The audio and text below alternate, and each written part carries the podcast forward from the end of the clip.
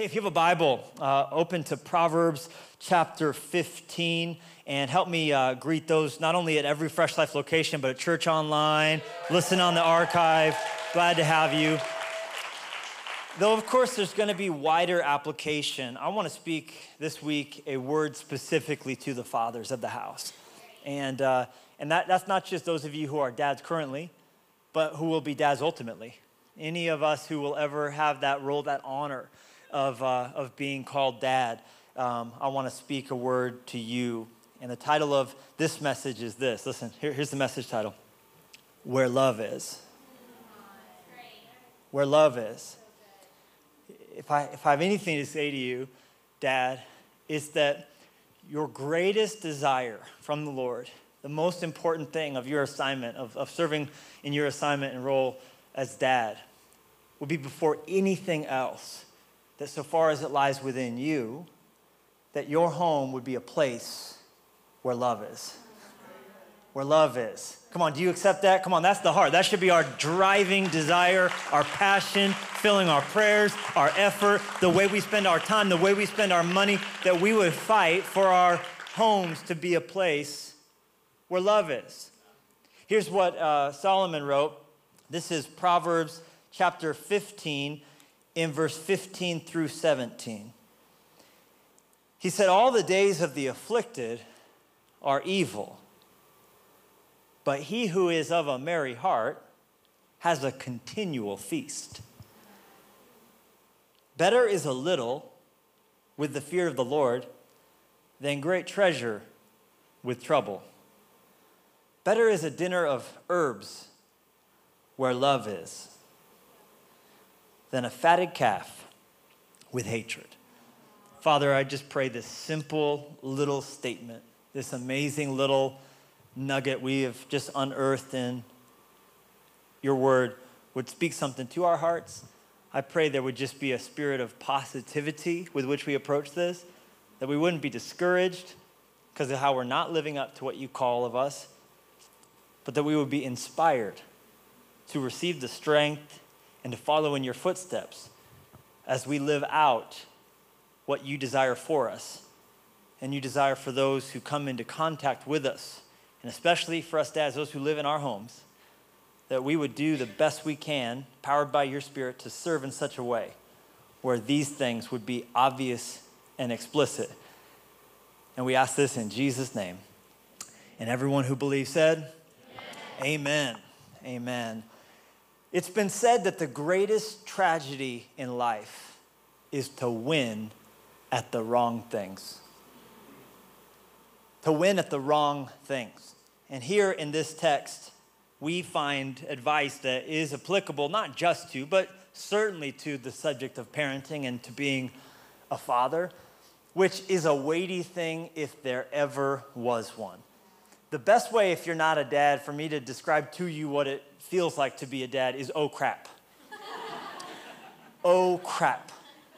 I remember, I'll never forget, holding my daughter, my firstborn daughter, in my arms that first day that I became a dad. I mean, I've, obviously, I've been becoming a dad gradually as my wife's stomach began to expand, but but there's nothing like, I mean, hearing the ultrasound, that's powerful. That's like, oh, weepy face, but but but man, when you when you hold that little baby in your arms and you knew you're, you know you're going home from the hospital with this little bundle of joy, it's a terrible, terrible thing that comes over you. Like this, like the car seat comes with a manual in four languages that's eighty pages long, right? But the, the, the kid, they don't come with any manual at all to speak of. All right, it's, it's just like, oh crap. And uh, the day Olivia was born, she came out with her umbilical cord around her neck, and it was traumatic. They had to, they had to cut that thing off of her. She came out black and blue in face, and blood hit the ceiling. I had no idea what, what I was in for. I mean, I was just like, I was standing there. Or there was a day when Dad's job was to stand in the waiting room smoking a cigarette. You know what I'm saying? But like now Dads are in the in the room like they probably shouldn't be, right? Like I knew it was all going downhill when my wife said we should take a birthing class, and I went to this class and they were showing video after video of of, uh, of people having babies. Man, you can't unsee that stuff, right? I was like, I want to go home and pour bleach on my eyes. It's, It was so scary. It was like, it was like, oh my, what are we in for? And and then, you know, that, that whole like scare where they, they, they whisked Olivia away to to kind of resuscitate her. And man, it was it was like a, it might have been sixty seconds, it might have been one hundred twenty seconds. It felt like fifteen years while they were over there. And then finally, there had been no sound from Olivia. But then all of a sudden, this strong, defiant, stubborn cry came came out from the corner where they were kind of kind of doing whatever they were doing, and and I was just so so terrified. But then that that scream of that little child, the first sound I'd ever heard my my daughter make, Jenny and I both just began weeping and holding each other and thanking God. And and then I I before Jenny, of course, because she was in the bed, and I got to go over, and she squeezed my finger, and had a little oxygen mask on her, but I could see her beautiful red lips. And And then I just began to feel, oh, crap. And I, that feeling's never really gone away, actually. And, and with this terrible responsibility, with so much that presses on us, so much that weighs on us, Dad, um, I, I think it is extraordinarily important for us to heed the advice of Solomon, because of what a complicated, nuanced conversation being a parent is, being a dad is, being, even if you're a single father, especially perhaps if you're a single father, this idea of of of of, of being called daddy, that it would be it would be behoove us to listen in with with all diligence to what he's telling us here, because what he's telling us here in these verses is is is what the things are that we should focus on winning at first, lest we win at certain things that are the wrong things, and we have no bandwidth left to win at what is actually the most important. And he, as I can read it, identifies two things that would be like the things to win at: the fear of the Lord and love. The fear of the Lord and love. These should be the things that, before all else, that we should focus on winning at so far as being a dad is concerned. I guess it would be helpful for us to understand what these two things are, because he gives us some sense of how important they are when he tells us that the fear of the Lord is so important that, that with it, it's cool if you have very little else. It, it would be better to have a little so far as possessions are concerned, but if you have the fear of the Lord, that's, that's, that's much better. So, and similarly, loving people, he says, is so important that, that even if you can't afford the finer things in life, it would be better to basically uh, be eating cup of noodles with love than to be able to afford surf and turf every night of the week. And that wouldn't even be healthy from a cholesterol standpoint. But, but even if you could provide that for your family, it would be better if you had the cup of noodles if there was a healthy dose of love. So let's just drill down on these two things for a moment. What is the fear of the Lord? Best as I can figure out, it is a reverential awe that produces a life of worship. The fear of the Lord, a reverential awe that produces a life of worship. When you look at Scripture, and from, from the beginning of the Bible to the end, the fear of the Lord is something that's obviously pretty important, because, let me just give you a little smattering. In Proverbs one seven, it's the beginning of knowledge. Anybody want knowledge? Well, fear of the Lord is the beginning of it. Proverbs nine ten, fear of the Lord is the beginning of wisdom. Proverbs ten twenty-seven, the fear of the Lord will lead to a prolonging of days. Proverbs fourteen twenty-six, in the fear of the Lord there is strong confidence. Not just a little confidence, strong confidence. Uh, Proverbs fourteen twenty-seven, the fear of the Lord is a fountain of life. That's Hawaiian Punch. It's a fountain that produces life. Mister D's reference, casually thrown in there for the dads. Proverbs sixteen six, by the fear of the Lord one departs from evil. How do I live a life? How do I make sure that my, my home, we de- we, I don't steer us in the wrong direction? Well, the fear of the Lord is going to cause you to depart from evil. Proverbs nineteen twenty-three, the fear of the Lord leads to life. And that's just a smattering from the book of Proverbs. I could have taken you to Revelation. I could have taken you to Peter. I could have taken you to Ecclesiastes. Again, the fear of the Lord is again and again and again held up. But best as I can figure it, it is a reverential awe, meaning you really understand who God is. Because when you see who God, God is for who he really is, it causes you to really, really step back. It really causes you to bow low. It produces a humility. When you understand who God is, it causes your heart to be filled with awe, A W E. It causes you just to realize, who, who am I? It's not like, well, he's got some explaining to do. It's like, man, I got some explaining to do. It's like, he's God. It causes you to feel very small and to understand that he's very large. But then, listen, it's turned up to ten when you, when you realize what he's done for you. Being as big as he is, he could squish you like a bug. He could. He, he doesn't have to tolerate us for all of our sins, all of our mistakes, all of our failures. He has chosen, even though we went astray, to come down and die for us and, and pay for our sins, and that he's patient with us, and he fills us with his spirit, and he doesn't get sick of us. He is ever for us, always setting his love on us. And when you realize that, when you see him as a father to the prodigal son, no matter your failure, no matter how many times you strayed from the path, that he still urges you back, wants to celebrate you, wants to throw that party for you, it causes you to be filled with an awe, a reverential awe that makes you want to live a life of worship, to where you would want to wake up every day and say, God, I want to do what pleases you. God, I want to live a life that's a living sacrifice for you. God, I want to, I want to honor you in the way I work. I want to honor you in the way I drive. I want to honor you in the way I love. I want to honor you in the way I serve. I want to honor you in the way I spend. I want to honor you. It's a reverential awe that produces a life of worship. That's really a flyover of this incredible topic that is the fear of the Lord.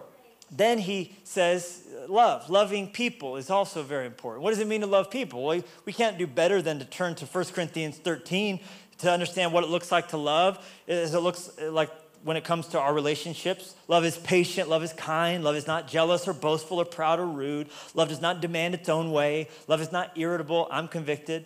Love keeps no record of being wronged. I'm convicted still. It does not rejoice about injustice, but rejoices whenever the truth wins out. Love never gives up. Love never loses faith. Love is always hopeful, and love endures through every circumstance. Love never fails. Come on, who wouldn't say my life would be better if I had more of that in it? Who wouldn't say my marriage would be better if I had more of that in it? Who wouldn't say my career would be better if I had more of that spirit in it? But here's the catch. So we have these two things, the fear of God, and then we have this idea of loving people, but the two cannot be separated. The two are actually one. For Jesus summarized all that is required of us when in Matthew twenty-two, he said this, you must love the Lord your God with all your heart. This is this fear of the Lord, this reverential awe, all your soul, all of your mind. This is the first and the greatest commandment, and a second is equally important. Love your neighbor as yourself. Listen to this, the entire law and the demands of the prophets. So basically all of Genesis, all the way to Malachi, and throw in J the B. You're like, that's Justin Bieber? No, that's John the Baptist. Throw in him as well. All of that can be summarized in these two commandments, in these two thoughts. Listen to me. Love is so monumentally important that when it is in place, every other thing in your life will fall into place. Love is so important that when it is in place, every other thing falls into place. Let me summarize the rest of my message for you. So if you hear nothing else I've heard, hear this. Little is much when God is in it, but much is little when God is not. Wow. Little is much when God is in it, and much becomes little when God is not. Love is so powerful that, first point, jot this down. If you take these down, these are going to be quick aspects of this. Love is so powerful that where it is in place, there is a joy that has nothing to do with circumstances. There is a joy. Love releases a joy that has nothing to do with circumstances. Have you noticed that when you are unwell, you can find clouds even in the prettiest day? When someone's unwell on the inside, just unhealthy, not at a good place, their outlook is wrong, their attitude is wrong, you could think this on yourself. When something's wrong in here, you can find something wrong with the best of situations, with the best of people, with the brightest of days. And that's what the scripture said we began with in verse fifteen, all the days of the afflicted are evil. So if your heart's not right towards God, and then towards people, well, every day you're going to find something evil in it. You're going to find something wrong with it. But listen, he who is of a merry heart, I love that. Don't you want for your heart to just be more merry? You're like, I've never had before, but now I do. If your heart is merry, what do you have? You have a continual feast. You got tater tots in your cargo pocket, Napoleon. Like, you always have something to eat. You'll always find, you're not going to walk around starving, um, all hangry at everybody and hangry at everything. If you're afflicted, you'll find everything to be evil. But when your heart's merry, when your heart's full of love for God and love for people, you are tapped into joy, and you get to walk around even in the desert times, even in the desert seasons. What do you have? A continual feast. You're, there's always something to eat. There's always something to appreciate. And I, I, I think of what Habakkuk chapter three says. He says, even on the days when, when the trees or the figs aren't budding, when the vines aren't producing grapes, the olive crop's not failing. This is a time, by the way, when it would be easy to think, man, I'm starving. There's nothing to eat. But even on those days when the fields not, might, might not produce any food, there might not be any sheep in the pens, there might not be any cattle in the barns, but I will still be glad because of what the Lord has done. God, my Savior, fills me with joy, fills me with joy. The Message translation of our text, verse fifteen says, a cheerful heart fills the day with song. A cheerful heart, look at this. Verse fifteen, one more time. A cheerful heart fills the day with song, but when you're miserable, everything becomes miserable. I, I, I think a perfect picture of this as far as it intersects with parenting is in that epic Will Smith movie, A Pursuit of Happiness, right? And it's based on a true story. I know it's a little bit of an oldie. Some of you might not have seen it, but it's worth a watch. Here's this dad. He's in a horrible situation. His wife left him, and just one bad thing after another bad thing after another bad thing. And he's living with his, with his son in this homeless shelter, and he's having to fight to get this education so he can get another job. And, and everything just seems to go wrong despite his noblest efforts. And it actually gets so bad that one night they find themselves trying to sleep in the restroom of a public The, the, the bathroom of a, of a subway terminal in New York City. And in the middle of the night, he's just leaning against the door, and he's trying to hold it shut so they can get some sleep in there. And here's this little boy, and he just feels like a failure as a dad, but you just watch something in his heart shift. And all of a sudden, he transforms that bathroom into a cave, and he pretends that the people thumping on the door are dinosaurs trying to get in. And he uses his imagination, and he uses this creativity to present a brighter picture. And his son, you just thought his son was staying at the Ritz Carlton because he's with his dad. And I'm telling you, there was just a continual, as I watched that, I couldn't help but think of this verse. There's a continual feast for the heart that's merry. There's a continual feast. There's a joy that you can get in your heart when you have a love for God and a love for people. I'm just telling you, it can change everything as far as your perspective is concerned. So how do we get there? You have to disconnect how things are going from how you are doing. You got to disconnect that. You got to disconnect how things are going from how you're doing. When you drill down into something deeper, you are opened up to a life where God is always good, and you can always show love to other people, even through the worst possible situation. Come on, dads, that's our job, to lead in our homes to where there's a continual feast because our hearts are merry, and no matter what's going on, no matter how, there's always something to sing about. You're like, well, what if, what if we find ourselves in prison, and what if it's midnight, and what if we've been beaten and our backs are bleeding? Well, I don't know, Acts sixteen twenty-five. How about you pray and you sing hymns to God like Paul and Silas did, and the other prisoners were listening to them.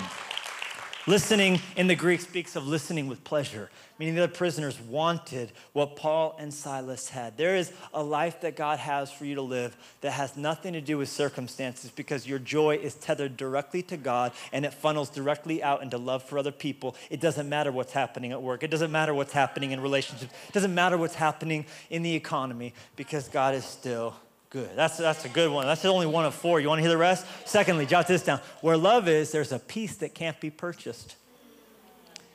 Where love is, there's a peace that can't be purchased. If you look back at verse seventeen, verse seventeen talks about it being better to have dinner for your family of herbs. Now, you have to get this as facetious. It's not like, eat your paprika, Johnny, right? Eat your oregano, Sally. Like, that doesn't, that sounds great, right? No, no, actually the word in the Hebrew is vegetables. So basically in that day, you would only eat meat on special occasions, right? And so it's saying like the simple meal, the basic bare necessities. Better to have that meager uh, amount of food, but have a home for your kids where love is. than to be able to afford the finest things, and the fatted calf would be the most expensive. This is the filet mignon wrapped in bacon, but for your family to eat that in an environment where there is hatred, it would be better to have only vegetables if there was a little love going around. Peace in a home cannot be overemphasized. I think as dads, we feel such pressure to provide for our families. I mean, really, it starts with diapers. I, I, it was a revelation for me how expensive diapers were. It was like that. It blew, it blew my mind. And you think about, you think about braces, and you think about new shoes, and you think about paying for college, and you think about uh, the weddings, right? I think about that a lot, and um, and it's just it's just never really it never really stops. Um, we had a kind of a crisis in our family, not my immediate family, my extended family, and it caused many of of my my, my family to be flying unexpectedly last minute on a holiday across the country, and being in a in a situation where we weren't expecting it. And I, I told my dad, who was there with me, and we were in a hospital parking lot in early morning hours, and I told my dad, I said, I said, you're such a good dad. Like, he dropped everything. Didn't matter what was happening, just dropped everything. Here he is, and and uh, he got there before any of us did. And and I just said, he and he just said to me, he goes, hey, look, you never quit being a dad. You never quit being a dad. And I think that can weigh on us sometimes. The, the, the necessity of providing for our family. And because of this keeping up with the Joneses American thing that we have going on in our culture, we can at times, we can we can skew our perspectives at feeling, and we can end up feeling like a failure because we don't provide the finest things or as fine of things as other people we know, and we can make that the goal. But what Solomon is saying is if you win at that, but you don't win at the most important things, you don't win at all. If you win at the fatted calf and you win at, at, at, at having the treasure, but it comes with trouble and it comes with hatred, and that's what you're willing to pay for to get them, you'll get what you wanted, but find out it wasn't what you actually needed, is what he is saying. What I'm trying to say is this: what is spent on your family isn't nearly as important as the atmosphere that surrounds your family. What was spent on the home is nowhere near as valuable as the energy that's inside of your home, at, at what it feels like to be at the table around the, the dinner table inside the family. To have treasure and to have a fatted calf, but on the way to have it be toxic and full of strife and unhealthy and unloving, it is not going to be what you wanted it to be. Proverbs chapter seventeen, verse one says the same thing. It says it'd be better to basically eat a dry crust of bread in peace than a house filled with feasting, but also conflict. And it's, it's not the day-to-day fighting, because fighting is the price for relationships. It's talking this constant, continual, uh, unloving, relational uh, way of, of doing life.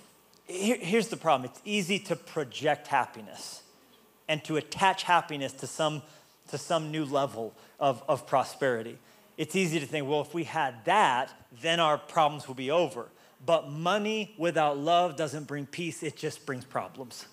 Money without love doesn't bring peace, it just brings problems. Solomon in Ecclesiastes talks about when goods increase, so does it do, do those increase who want to eat them, right? More, more money, more problems was how Biggie put it, right? But the, the idea is you, you cannot in your head say, well, I'll be happy if we had this. My family will be happy if we have that. That's a trap. The grass will always be greener where you water it. It's not on the other side of the fence when you have this, because when you get this, the air, the target will just move. Get the love right, though. Get the love right, though, and you'll be safe to bless with more.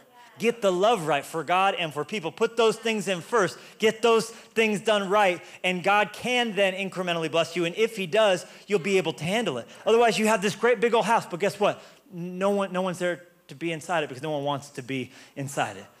Your, your kids don't need more of more, they need more of you. So if it takes less of you to get more of more, you, then your, your kids don't have the love to, ha- to provide the safe context for the more, right? So we have to get first things in place first.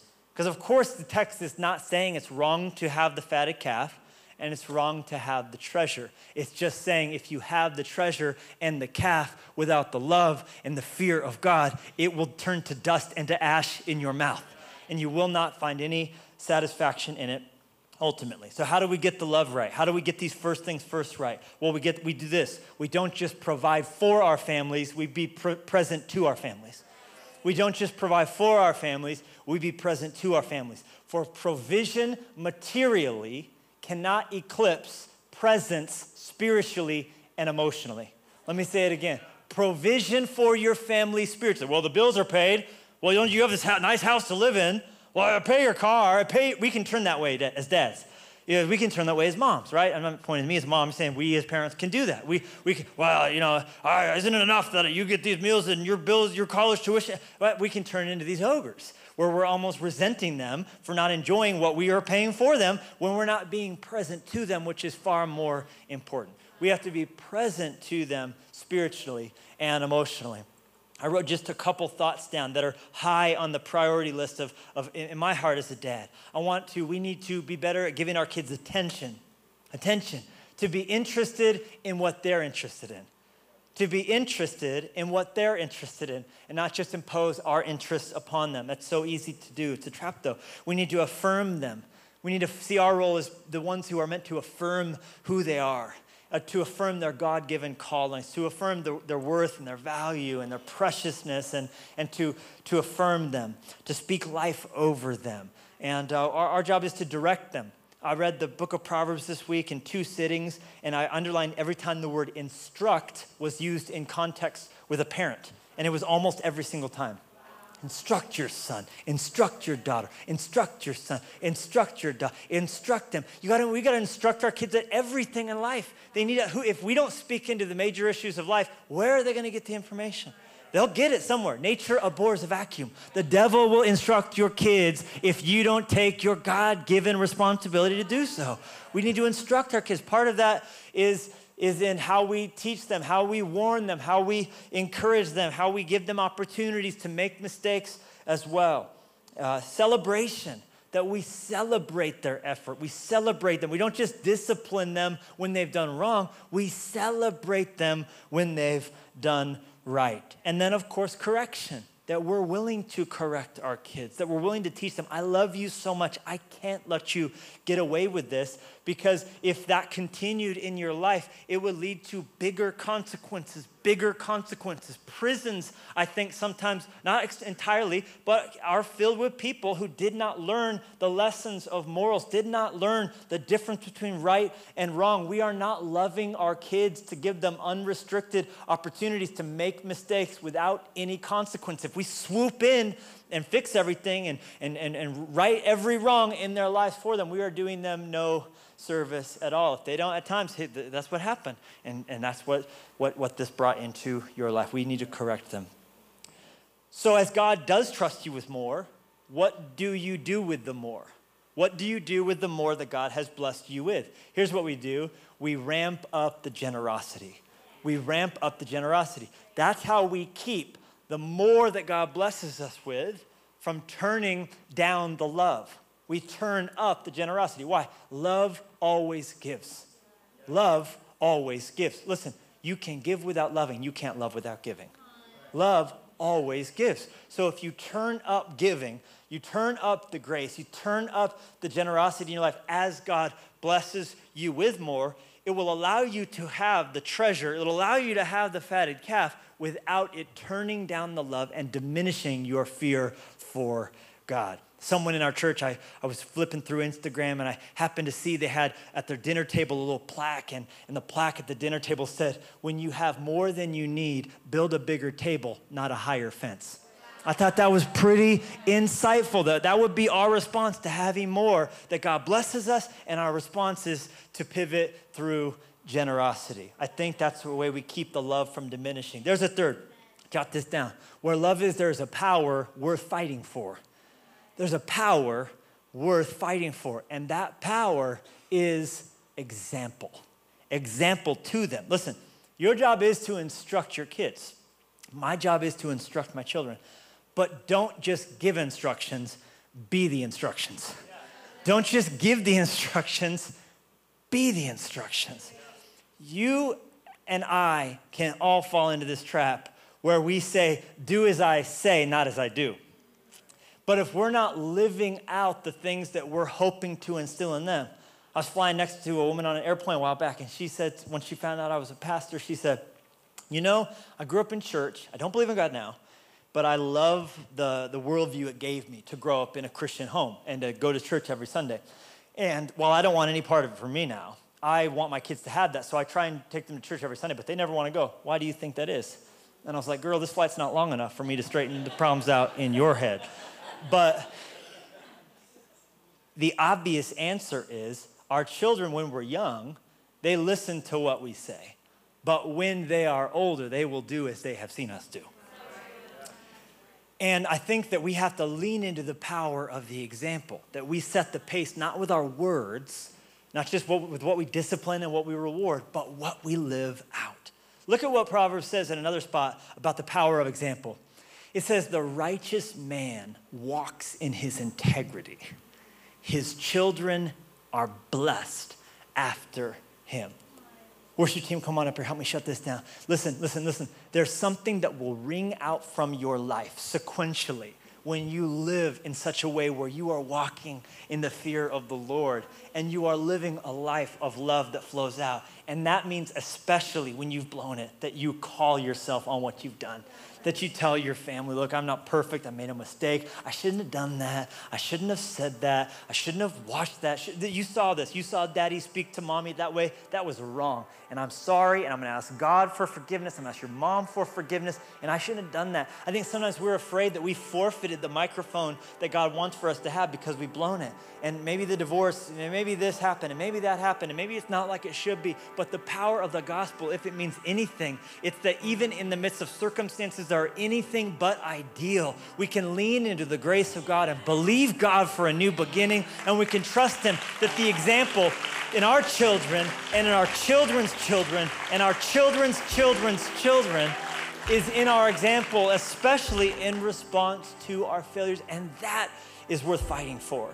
It's worth fighting for every time the first day of the week rolls around again, and it's a chance to gather together with God's people and to celebrate the resurrection of Jesus from the dead, and to be able to say, as for me and my house, we are going to serve the Lord, and we're not going to let anything else eclipse or outshine our love for God. We as a family, we're going to serve God. It's, it's a chance every time you get paid to take that test. And that is, who are you going to pay the first? Because that's who you honor the most. Every time God blesses us, the chance is to respond to him by giving him the first and the best. It's a chance we have every time a new day begins to f- let our kids find us in God's word, reading some scripture. What are you doing? Well, I don't want to go out into the world. I don't even want to face the family without first God touching my heart and him speaking life to me and him changing me. I love that that, that by God's grace, when I'm, when I'm gone, when my kids think back, they're going to think back to dad early in the morning reading scripture. I know they're going to think back to early in the morning, them catching their mom reading scripture and hiding God's word in our hearts. What we're doing is we're setting them up to live. And here's the last point where love is, there is a hope that can't be overcome. So in our example, we're not just teaching them how to live. We're teaching them how to die. Die with hope. To die with a hope that not even the grave can overcome. And that can only come from Jesus, because listen to me carefully. Only Jesus can death-proof your life. Only Jesus can death-proof your home. So as God would, would, would have it, we'll, we'll fight hard, we'll work hard to make sure we have some money in that savings account for their college tuition. We're saving up for, for that wedding day for them, and we want to provide for them. We want to give them the moon because we, we love them so. I'd eat you up, I love you so. That's how we feel as dads. That's how we feel as parents. But, but above all things, let's not just have a plan for their life. Let's have a plan for them to see us again in the afterlife. Let's have a plan for not just ten years from now and one hundred years from now, but for ten thousand years from now, that we can know, we can tell them, and we, we, we, we can live it out that, that Jesus is the Lord of my life. Jesus has forgiven my sins. And this life is not all that there is. There is a hereafter, and our hope shall not be cut off, and death can't separate us from each other. If the blood of Jesus Christ has saved us, then Jesus speaks a better word over our lives, and we can look forward to life in heaven, to life in paradise. Come on, lift up your voice for a second and celebrate. If you believe that Jesus Christ has died and risen again and is Lord of our homes. Bow your heads with me, bow your eye, bow your heads with me, close your eyes, all of us praying. We just want to take a second. And if anybody here has not given their heart to Christ, if you're with us and you've never trusted Jesus for salvation, this is your chance, this is your time, this is your moment. At every location, God loves you.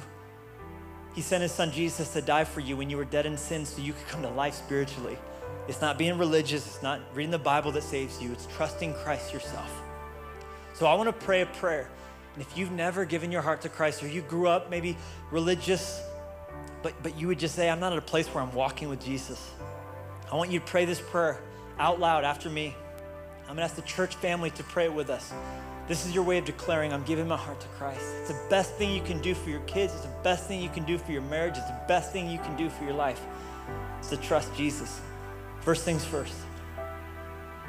Maybe it's gonna be a long road to reconciliation. Maybe it's gonna be very complicated and the courts are gonna be involved, but, but let's just nail this down.